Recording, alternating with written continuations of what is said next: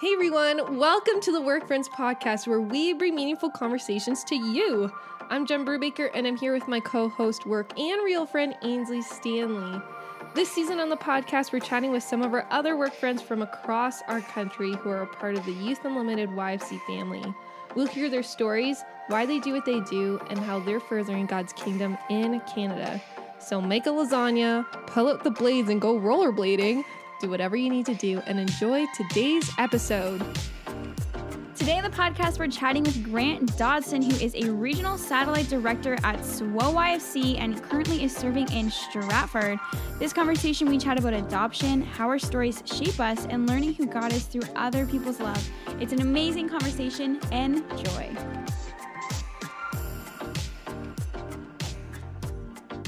Grant, Here's your official welcome to the Work Friends podcast. Thank you so much for joining us. Oh, it's amazing. Thanks so much for inviting me. It's a real honor and a privilege. Well, it's yes. been a long time coming. Yeah, I feel You're like one of our. I was just gonna like say. a master list that we made like probably I'd have to say a year and a half ago at least, more than that maybe. And you've been on it for a long time, so. well. Yes. I uh, I'm excited to be a part of it. You're both really awesome, and I have been so blessed and encouraged, as you both know, by your podcast and your ministry with this. And so, yeah, it's it's a little crazy to be getting to do this, but it's a privilege. So thank you very much. Oh, well, thanks so much. The honor's ours. Well, to start off, we are going to ask you some fun facts. So, where did you grow up? I think a strong argument could be made that I haven't grown up. Um, but oh. I was I was born in Brantford, um, and I lived in Brantford until I was about 10 years old. Fun fact. Also known as the birthplace of Wayne Gretzky and Alexander Graham Bell. So go hockey and phones. And then I moved. I moved to uh, Walkerton when I was 10 years old. My mom remarried, and um, and then it was mostly like I spent my teenage years in Walkerton, Hanover area. Cool. Mm-hmm. What is one of the best books that you've ever read? Oh wow.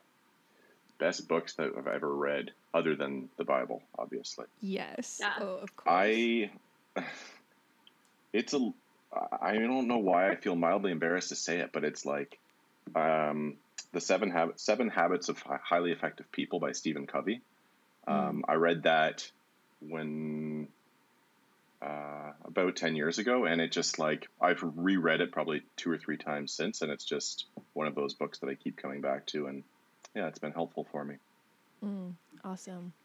If you could have dinner with three people either dead or alive who would they be? Wow.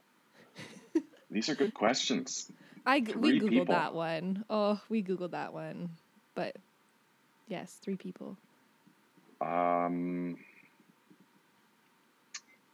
like Jesus has to be on that list um, for sure. I would say I would also add to that list my granddad. My granddad was really influential in my life. Like he was kind of like the main um, father figure growing up, and he's no longer mm-hmm. with us. So I would love to be able to have dinner with him.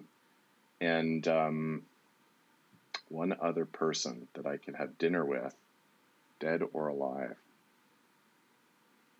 Hmm.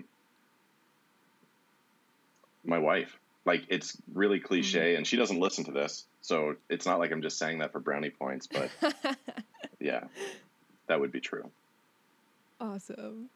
What is one item on your bucket list? I really, really, really want to go to like the French Polynesia someday. So like Tahiti, Bora Bora, um, and so yeah, I would love to go there someday. That's awesome. If you weren't working at Youth Unlimited YFC, what would you be doing?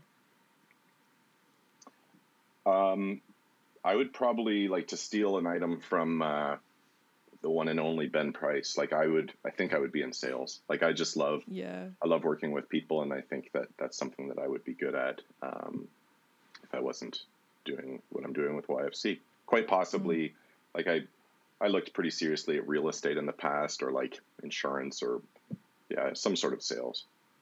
Mm, cool. Well, aside from those fun facts, tell us about yourself. What makes Grant Grant? Sure. So, um, yeah, my name is Grant Dodson, and I live in Stratford, beautiful Stratford, Ontario. And um, I mentioned my wife. I have this wonderful, lovely wife. Her name is Krista. We're high school sweethearts. We started dating a long, long, long time ago when I was 15 years old. Wow. Um, and we dated for seven years and then got married when we were 22. And I've got two amazing kids. Noah is 16 years old and uh, Sage is 13 years old. So I work with Youth Unlimited YFC in Southwestern Ontario, and my role is a regional satellite director. So I oversee the work that we do here in Stratford, and I get to do some pretty awesome stuff with youth and our staff, and then also just get to do some work with um, other satellites as well throughout Southwestern Ontario. And so that's a little bit more about the one and only Grant William Dodson. The one and only Grant William Dodson. I never knew your middle name was William, so I'm glad we got that. yeah, fun that's a fun fact. Fun fact. Uh, I'm excited to hear this because I, I feel as if over the years I've heard like small tidbits and bits and pieces of your story, but I've never actually heard details. So I'm excited to hear some of the answers to this stuff. So, um, first question How did you come to know Christ? Hmm. Yeah, so as I mentioned earlier, I uh, was born and raised in Brantford, and so it's kind of a long story. Um, but I, my dad left the family when I was four years old, and so I was um, born and raised in a home uh, where faith was not really a thing for us. Um, so my mom was a single mom of three kids. So I have two sisters, and then crazy Grant, and I as you both know, I can be a handful, but I was a real handful as a kid. And so my mom, like, boy, oh boy, she had her work cut out for her. Um, and uh, yeah, faith and um, church wasn't really part of our regular upbringing as kids. Uh, we did go to church at Christmas and sometimes Easter, and I did First Communion and some of that stuff, but it wasn't like, it wasn't really meaningful to me. Um, and then when I was in grade nine, uh, I was invited out to a youth group event. And ironically enough, I was invited out by um, there was a guy who I was a pretty big bully uh, as a kid and in elementary school. And um, I had gone through some stuff that I didn't really know how to deal with. And so basically, like, I made myself feel better by making other people feel worse. And so I would bully people. And there was one guy who I bullied just horribly, and he invited me to a youth group event, which was kind of weird.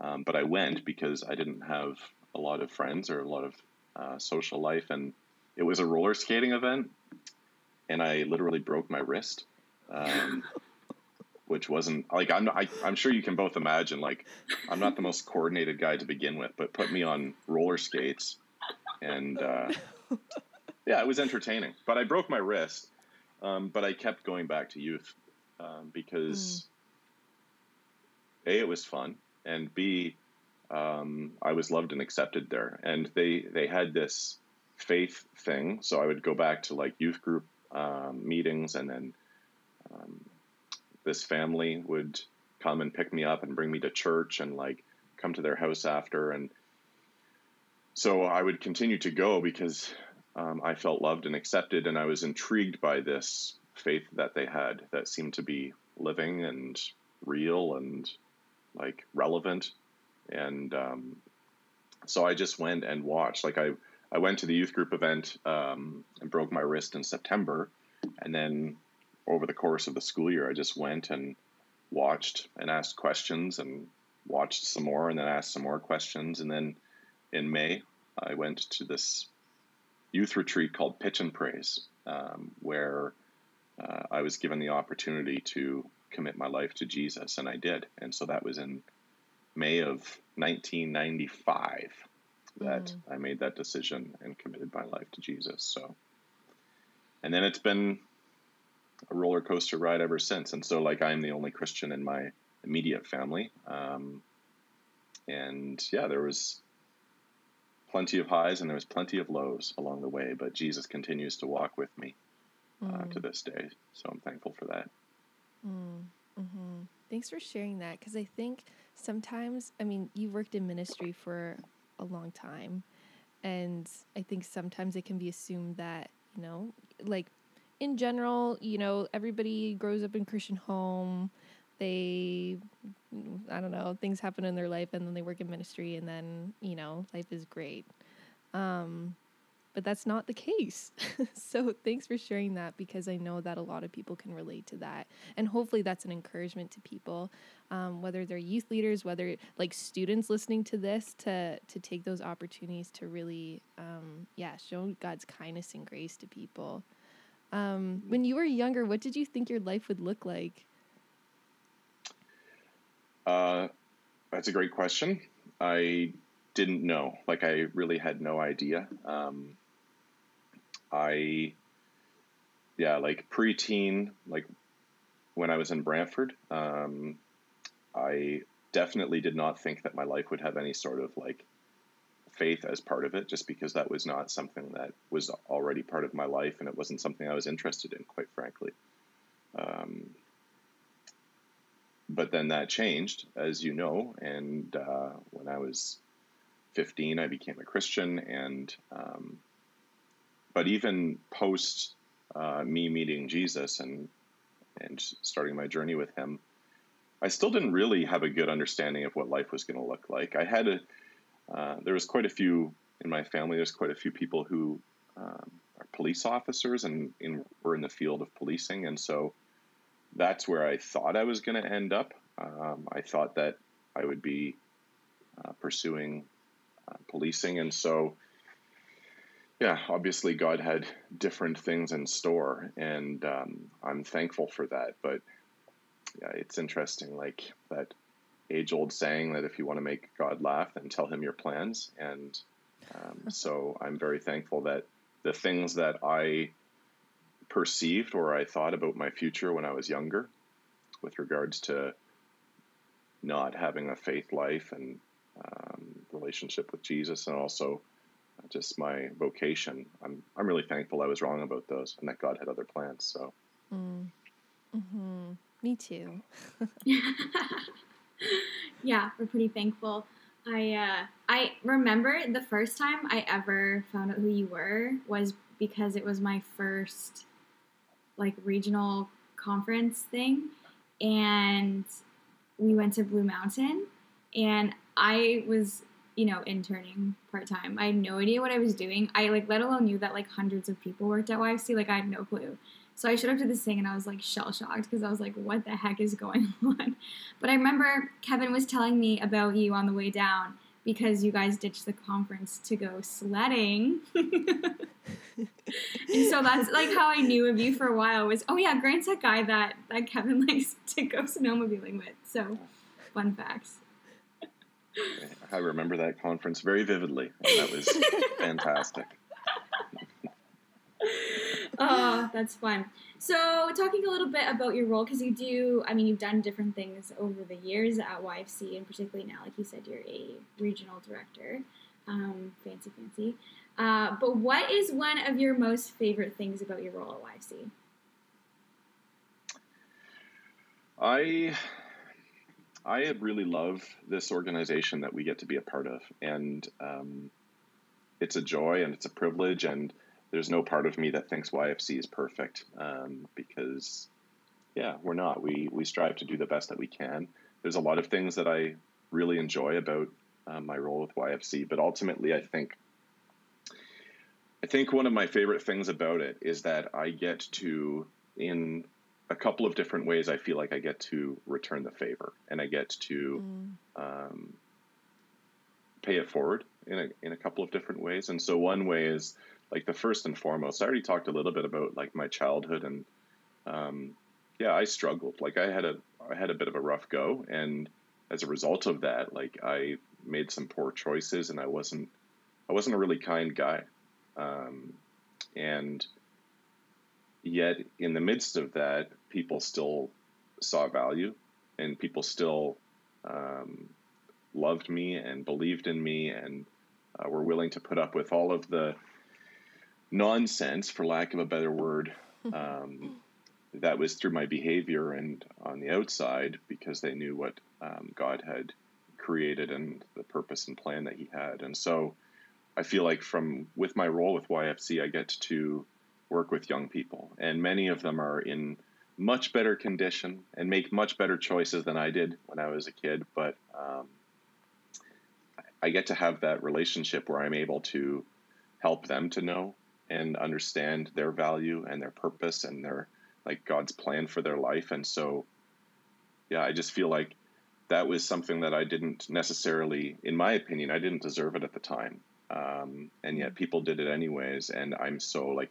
so thankful for, for the role and influence that those people had in my life because I wouldn't be where I am without it. And so to be able to do that for young people is amazing. And then also, um, part of my role, as I talked about, is working with staff. It's not just working with students, but also staff within the organization and volunteers. And so when I first entered into ministry with YFC, um, I was 23 years old, and I I didn't have a lot of confidence, and I didn't. I felt a little bit like I was in over my head, and like God had like led me to something, and I was like, "Are you sure this is the right thing?" And God affirmed, "Yes, this is." But I had a number of people um, in my life that um, saw value and invested and uh, supported me and encouraged me along the way. And um, and so I feel like I get to do that as well as part of my role, and I'm really thankful for that. And so, yeah, I, like the common theme is just being able to like come alongside of people and support them and encourage them um, and help them to yeah fulfill their potential and um, understand and and follow the plan that God has laid out for their life. Hmm. And I would say that you do that well. I remember the first time I met you was when, again, it was at a Southwestern Ontario YFC meeting. And again, I was in the same position as Ainsley. 19 year old Jennifer had no idea what her life was going to look like. And I walk into this room full of like 80 people. I'm like, what what am I doing here?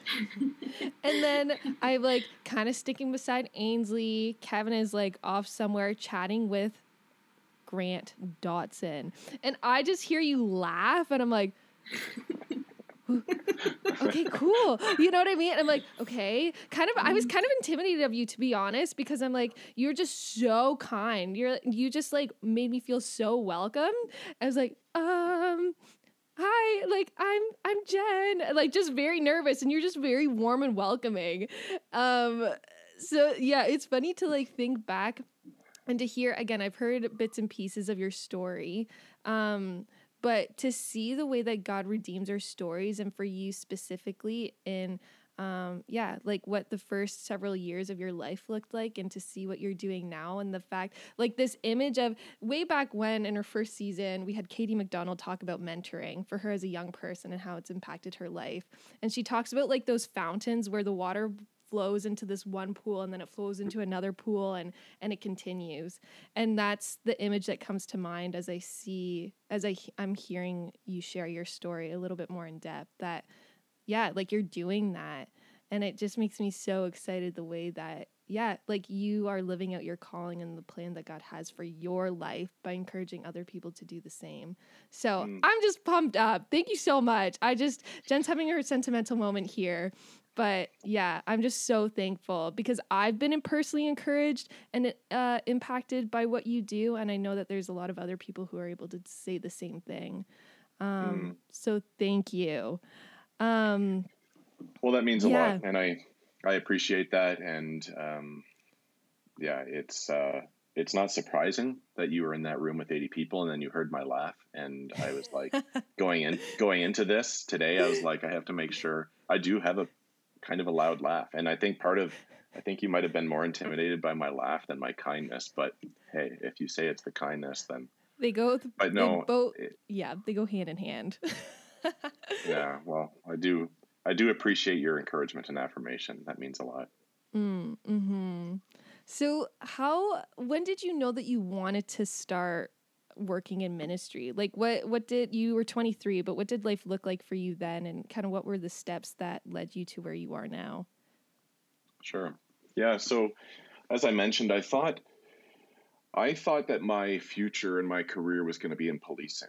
Um, I had a number of family members that were in that field, and I thought that it would be interesting and I would be reasonably good at it. And so that was the avenue that I was heading down. And so I went to college for policing, and then it was in the year 2000 I went on a uh, short term missions trip to Southern Africa. And so we went to South Africa and Zambia and Zimbabwe and Botswana. And there was about uh, 50 people on the trip, and it was primarily for it was a youth missions trip, and I turned 20 there, and so I was kind of like on that bubble of like, okay, I'm no literally no longer a teenager, so I wasn't one of the team leaders, but I was a small group leader, and so I had a, a small group of five or six individuals that I would um, be meeting with and leading while we were there, and so that was one of the most powerful experiences in my life, and I'll never ever forget it. And um, there was a number of different things that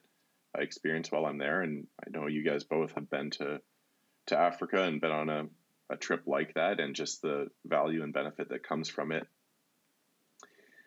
And um, we would have uh, every day we would start the day with just some quiet time alone to spend hearing from God, whether that was just in silence or whether that was through His Word or whether it was uh, through music, whatever that might look like. And so we would all disperse and just go our own separate way, and uh, for about half an hour. And I was, I was already feeling while I was there a little bit of like I was being torn because I had felt like maybe this is changing my trajectory. Like maybe, maybe this is something that I need to consider for my future. Is um, is working with young people full time um, and not necessarily just as like a volunteer while entering into the field of policing. So um, I remember one morning, well, actually, kind of a fun story. It is a fun story. It's funner for me than for the other guy. And but the one the one morning we were off having our quiet time, and uh, and then all of a sudden we just hear this screaming, like this like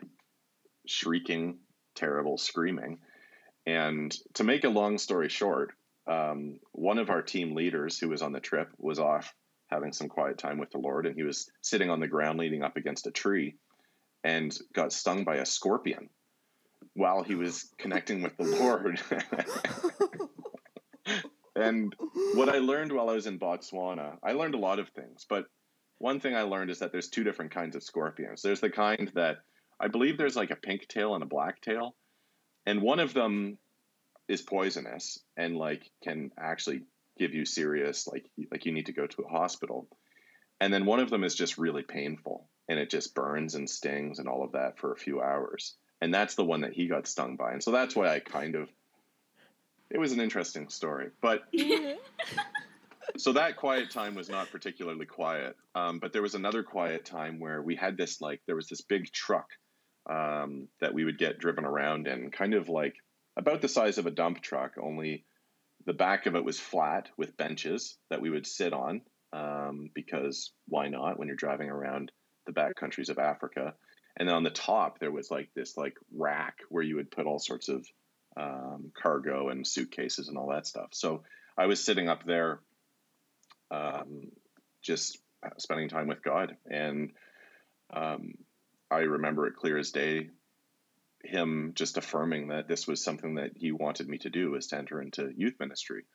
Mm. And I had this conversation with him where I just I felt out of my league and I felt like he had chosen the wrong guy because as as you mentioned earlier, I think it was Jen um, talking about like like I wasn't born and raised in a Christian home and I didn't go to Bible college and I wasn't like kind of your stereotypical like missionary or or pastor or ministry person. And um, God just really affirmed that to me that that that's what he wanted me to do. And he used the passage in Jeremiah 1, the calling of Jeremiah, where there's this conversation between God and Jeremiah where, again, God places a call on Jeremiah, and Jeremiah comes up with like all these excuses. Um, like, I'm not good enough. I'm too young. Like I don't know what to say. Like Mm. essentially, like I'm I'm in fear. Like how am I how am I supposed to do this? And then God responds and says like no, like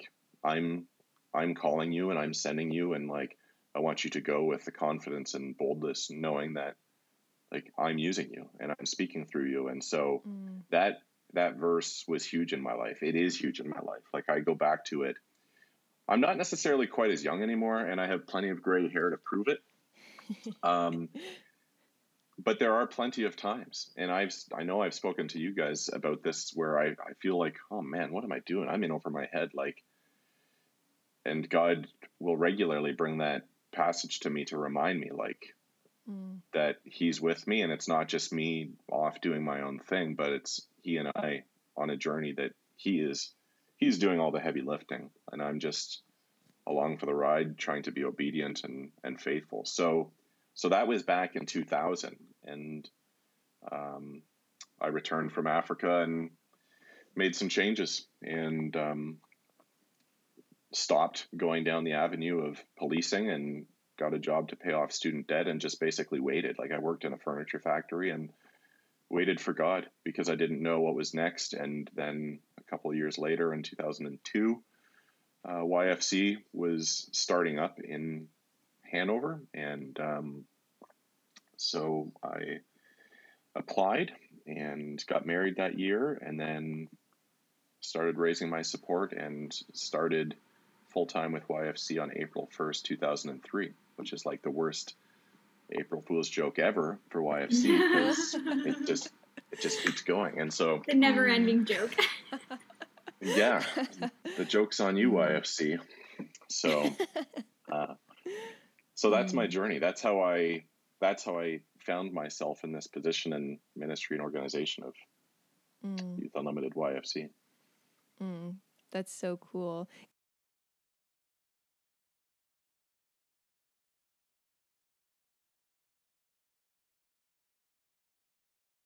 I know a lot of students that I talk to, and I mean, heck, I still find myself in those seasons where just waiting, like expecting and knowing that God is going to move, but in the ordinary, mundane seasons of life, it- and you're just like waking up, going to work, coming home, doing like living your life. And yeah, like speak to that season of your life. How would you um, navigate that in the boring, mundane moments? But then how did you?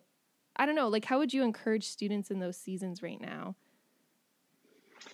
That's a great question. Um, so for me, um, there's a couple things that I think are key um, that got me through that that season. Like, so one was remembering remembering the calling and like Mm, um, keeping that like regularly reminding myself of like kind of the end goal of like this is a means to an end. Like this is like this isn't I'm not doing this for the rest of my life. This is like I'm in kind of like a waiting phase and um, God has called me to this and I again that passage from Jeremiah 1 was really like it was pretty significant for me. So I would just like on the Mm. days where I was just like exhausted and frustrated and kind of tempted to throw up my hands and say God like the ball is in your court and I don't know what's next um, that's the passage I would return to and that memory of being in Africa.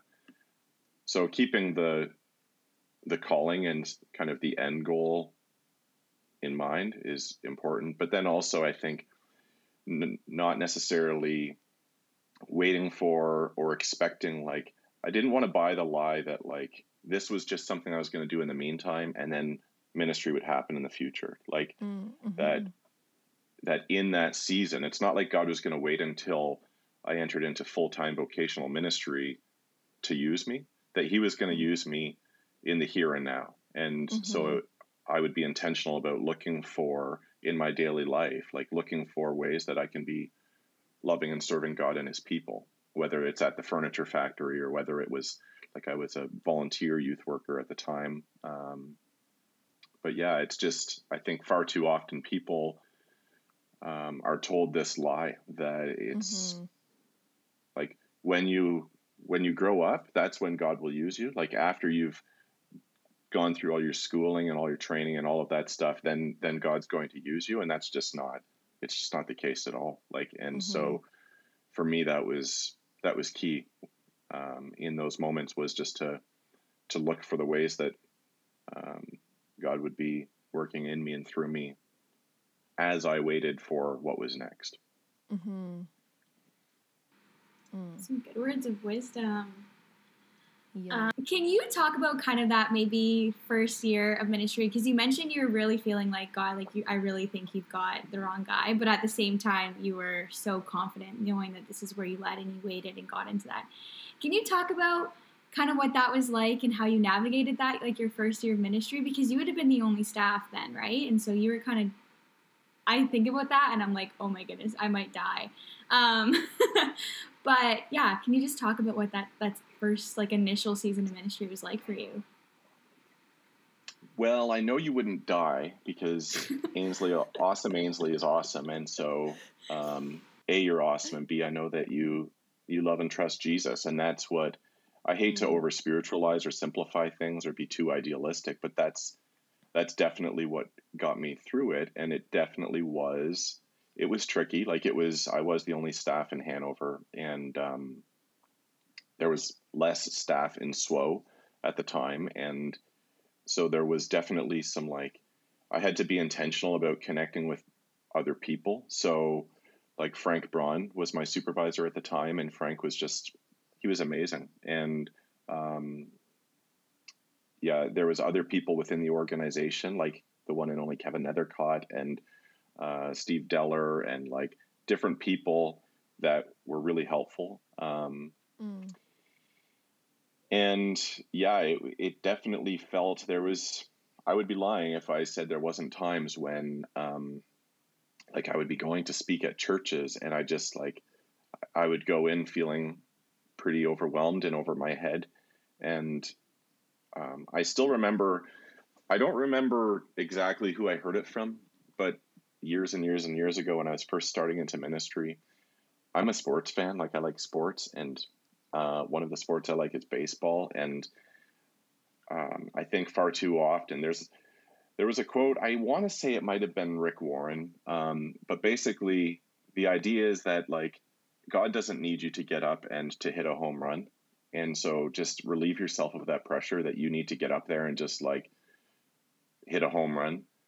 What He needs for you to do is just get up and just get on base and like trust Him to do the rest. And so that was like obviously I want to put my best foot forward and I want to strive for for excellence.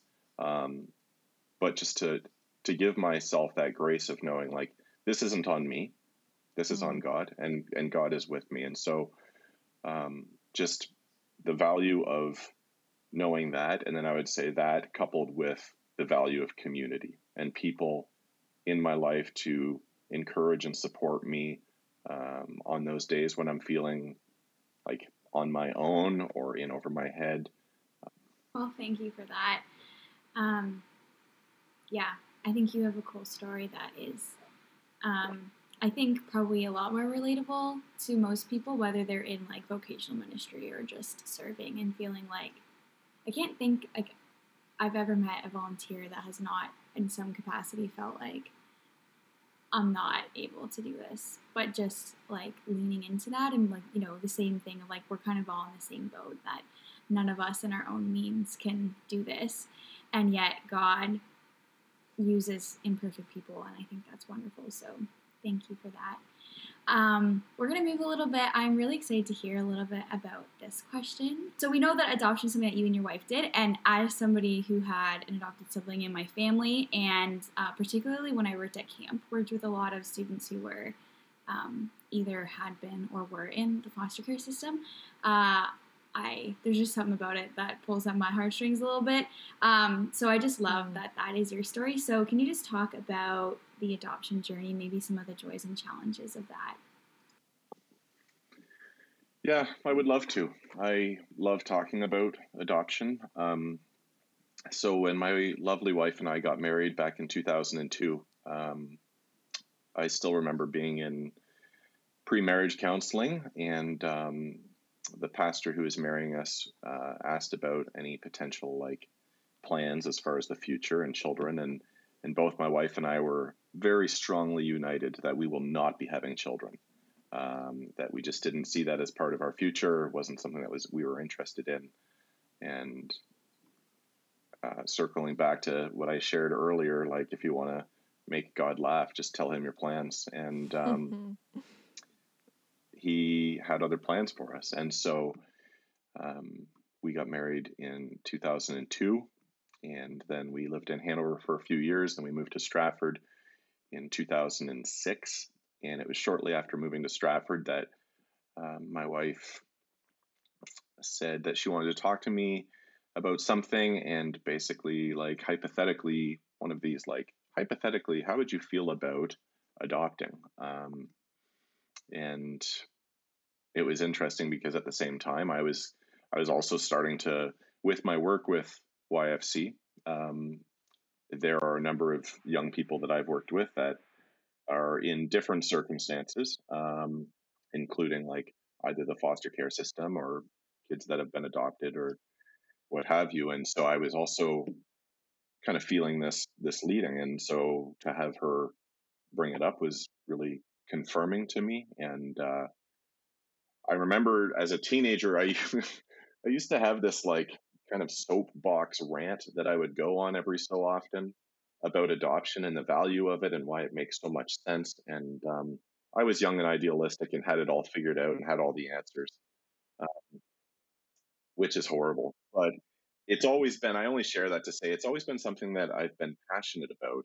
Um, I didn't think I was going to do it. And then uh, in 2006, my wife and I started having these conversations. And um, you could say that one thing led to another. Uh, we sought the will of God. We really asked for His wisdom and direction, and we felt Him leading us to adopt internationally. And so, uh, in 2008, we adopted uh, our son Noah from Ethiopia, and uh, so that was an interesting process. That was very, it was difficult. It was a roller coaster. Um, yeah, we went to Ethiopia in June of 2006, and we got to uh, meet our son, and he joined our family, and that was just an amazing, amazing process. It wasn't an easy one. Um, it was not a painless one, um, but it was just amazing. Like, and so culturally, like, so Noah um, had kind of kind of had your somewhat stereotypical African um, childhood before he joined our home, and so he he him joining our family was uh, it was a journey, and so when when we adopted him, he, he knew he spoke Amharic, which is the language in Ethiopia, um, to the level that a three year old would. Uh, and then he knew mummy, daddy, and toilet. Those were the three English words that he knew, and and he had never experienced like he like your stereotypical African child, like mud hut, like the, that sort of stuff. That was his.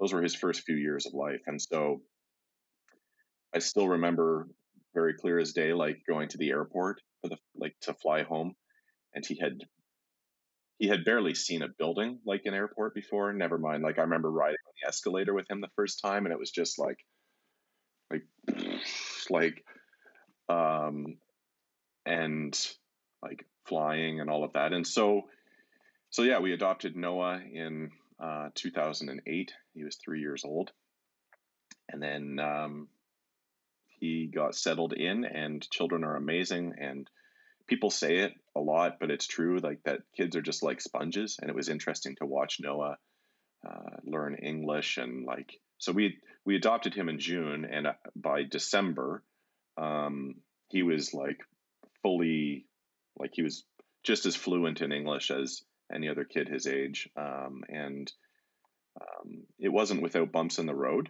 um, but yeah, he attached well and um, joined the family well, and so that was great. And then a couple years later, we felt um, God leading us to adopt our second child. We also thought it was internationally again, so we started the process to adopt from South Africa. uh, for our daughter, and we waited and we waited and there was the World Cup that was happening, and so like everything got put on hold, and that was very difficult. And then we just kept waiting, and um, to make a long story short, we eventually we ended up. I have a good friend who works at the Children's Aid Society uh, here in Stratford. Ironically enough, it's that same friend who I bullied really badly in elementary school, and who originally invited me out to youth group for the first time. Like he's now one of my best friends in the entire world, and he lives in Stratford, and he works at the Children's Aid Society, and and we would often talk about adoption, and um, we put a call into the Children's Aid Society a few different times, and they wouldn't return our calls. And anyways, to make a long story short, we we did get a call back from the Children's Aid Society, and our call was going to the wrong department, and then we were able to go to something that's called the Adoption Resource Exchange in Toronto, where um, potentially adoptive parents are able to get connected with the workers for kids who are in the system. And so we did that and um, we got connected with the worker for our daughter, Sage. And so we adopted Sage from here in Ontario. And so that was a very different experience than what we experienced with Noah. And so Sage was four years old, she was one year older. Um, obviously, she knew English uh, and she had experience. Like she was very comfortable and understood the, the culture and what life in Canada looked like. But she had experienced different things in her first few years of life than Noah had. Uh, and so, yeah, so that was um, nine years ago that we adopted Sage. And yeah, so I just, I'm a huge fan of adoption, and I'm uh, like a huge believer that we need, um, yeah, as many Jesus loving people uh, to be foster parents and adoptive parents as we possibly can. And yeah, I've always been very passionate about adoption. Like going back to my teenage years, I didn't necessarily know whether or not I would actually have the opportunity uh, to adopt. Um, but I'm thankful to God that I did. And it was pretty cool the way that he orchestrated it all um, with my wife and I both simultaneously feeling uh, the call um, to do that for our family. And um, yeah, it's been amazing. It's been um, it's it's been one of the most rewarding experiences of my life because I have these two incredible kids um, that I love more than anything and um, are just like the greatest gift. Uh, and at the same time, just being honest and vulnerable, like it's been, it hasn't been free of challenges. And yet, um, if I had a time machine and can go back in time, I would do it all over again a thousand times. And um, it's just been so life giving. And um, yeah, I just feel like the impact and significance of Noah and Sage in my life in our family and uh, yeah in our world is it's incredible. And so it's been a roller coaster and there's been a couple times when it was scary and most of the time it was like really fun and i'm so thankful to get to be on it. And uh, god continues to walk with us uh, every step of the way. So that's pretty awesome. Mm. Oh that's so fun i think it's neat to see how obviously God has oriented your life for vocational ministry, but also the way that He's kind of led you in His path uh, personally in parenting. And yeah, I just I think that's cool. Um, yeah, and going on with that about how different things have sort of um, been shaping for you and formational for you in your life. Um, this adoption probably was part of this from what we've gathered, but what experiences have taught you the most about God? So, I think there's a couple of things in particular that come to mind um, for that question. And the first of which w- was just the way that people saw value in me and the way that people saw beyond. Earlier, I shared about some of um, the hurt that I had in my life and the decisions that I made and the way that I tried to make myself feel better by making other people feel worse. And in spite of that, in spite of poor decisions and poor attitude and and some of the stuff that I was exhibiting as a result of that, um, there was still people who saw value in my life and saw beyond that and were willing to invest uh, relationally and otherwise in me. And um, so that just, for me, that is very encouraging and affirming to me. Um, a, the love that these people have for me and the value that they saw in me, but B, far greater than that, that if these people uh, can see the value uh, in me and see beyond the rough outer shell, how much more God does. And mm-hmm. God looks like far beyond that. And I'm so thankful that He does, that God looks beyond my mistakes and my shortcomings and um, the mistakes that I've made in my past as a kid and the mistakes I continue to make. And He sees our heart and He sees uh, the potential that He's created within us. And so that has been huge for me just experiencing that in my own life, uh, that grace um, and people seeing the value and potential. And kind of piggybacking on that um, is forgiveness. And so, as a young person going through my um, childhood and early teenage years, I I made a lot of mistakes and I hurt a lot of people, and yet at the same time, I was forgiven very graciously and generously. And I think of like one of the people in my life that I bullied the most in elementary school, and I was the meanest to, is the same person who bought me my first Bible and uh, invited me to youth group, and whose family would come and um, pick me up and bring me to church and to youth group, and and just loved me so generously, and um, so I know that that forgiveness was incredible and it it changed my life and I know that that forgiveness came from a position that they were forgiving because they were forgiven. And um, so just that grace the grace of God that I got to see through his people uh, the forgiveness that they showed the grace that they showed the love that they showed um, that changed my life totally and forever. And um, so that that certainly has been a huge testament and impact in my life. And especially as I think back to like 14 year old Grant when I was in the process of like trying to figure out who this Jesus guy was, that mm-hmm. was that was huge. Absolutely huge for me.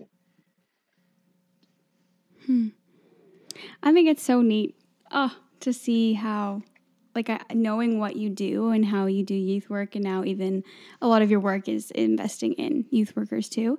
Um, but i just think like wow like god was shaping you through all these experiences and and put you in a really cool place where through some more difficult experiences. But wow i just think like wow grant is the man for the job. Like that i just think it's so neat to see how your story impacts what you do. I'm just oh, re reminded again. So that's so neat. Um, we love this conversation.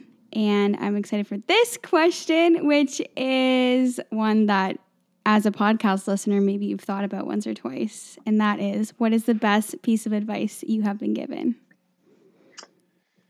Yes, I have thought about it many times as I've listened to your wonderful podcast. And I have thought to myself, how would you answer that? And I have received, I've been very blessed to receive all sorts of great advice over the course of my life. And I'm thankful for the people that God has placed in my life to speak wisdom and truth. And I'm also a sucker for like sayings and like quotes and like little things. Like if you ask my kids, there would be a whole bunch of things that I just like will regularly say. um, like if you fail to plan, then you plan to fail, or um, those that matter don't mind, and those that mind don't matter.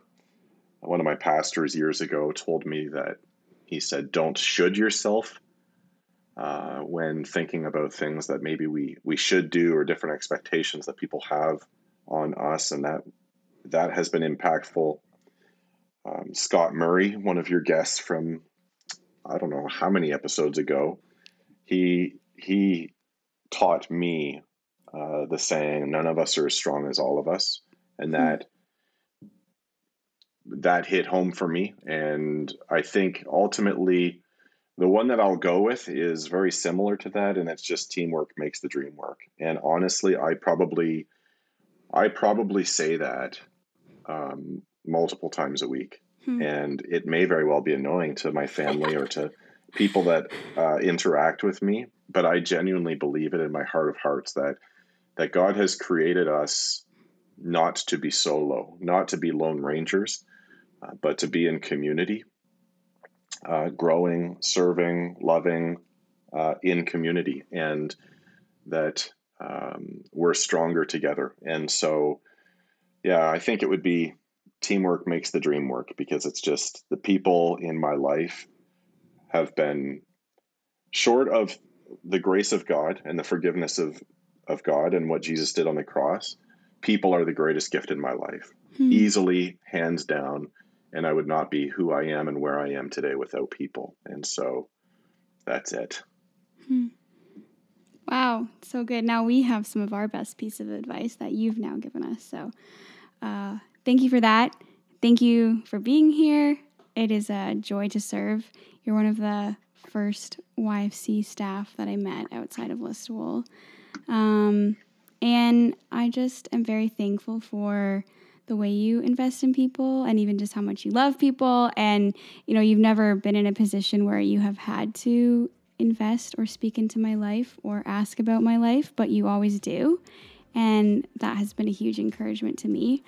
Um, you know, even thinking back to conversations on the bus to Florida years ago where I was having to make a lot of decisions and didn't know. And um, you just shared about your life and listened, and I'm very thankful for that. So thank you for who you are, and thank you for being here. Well, that uh, that means a lot, and I, I, I don't know why I'm here. Like I feel well out of my league. Uh, all sorts of imposter syndrome coming onto the Work Friends podcast, but uh, yeah, you guys, I'm I'm really thankful for for each of you, and I know that there's been a couple times I've reached out to you over the course of COVID where God has certainly used you and your ministry um, through work friends in my life and the lives of many others. So, yeah, I'll just I'll send it right back to you, and it's an honor and pleasure to get to serve alongside of you. Thanks so much for listening. I hope you enjoyed it as much as we did. We have more amazing conversations like this coming up that you will not want to miss. So make sure you subscribe on whatever podcast platform you're using. And you can follow us on Instagram and Facebook at Just Work Friends if you so desire. And if you're enjoying, feel free to give us a review so we know what you guys are enjoying. So until next time, see you later. Bye. Every time I mix it up, Jen just gets a little goofy. Yeah. Have a great week. Bye bye.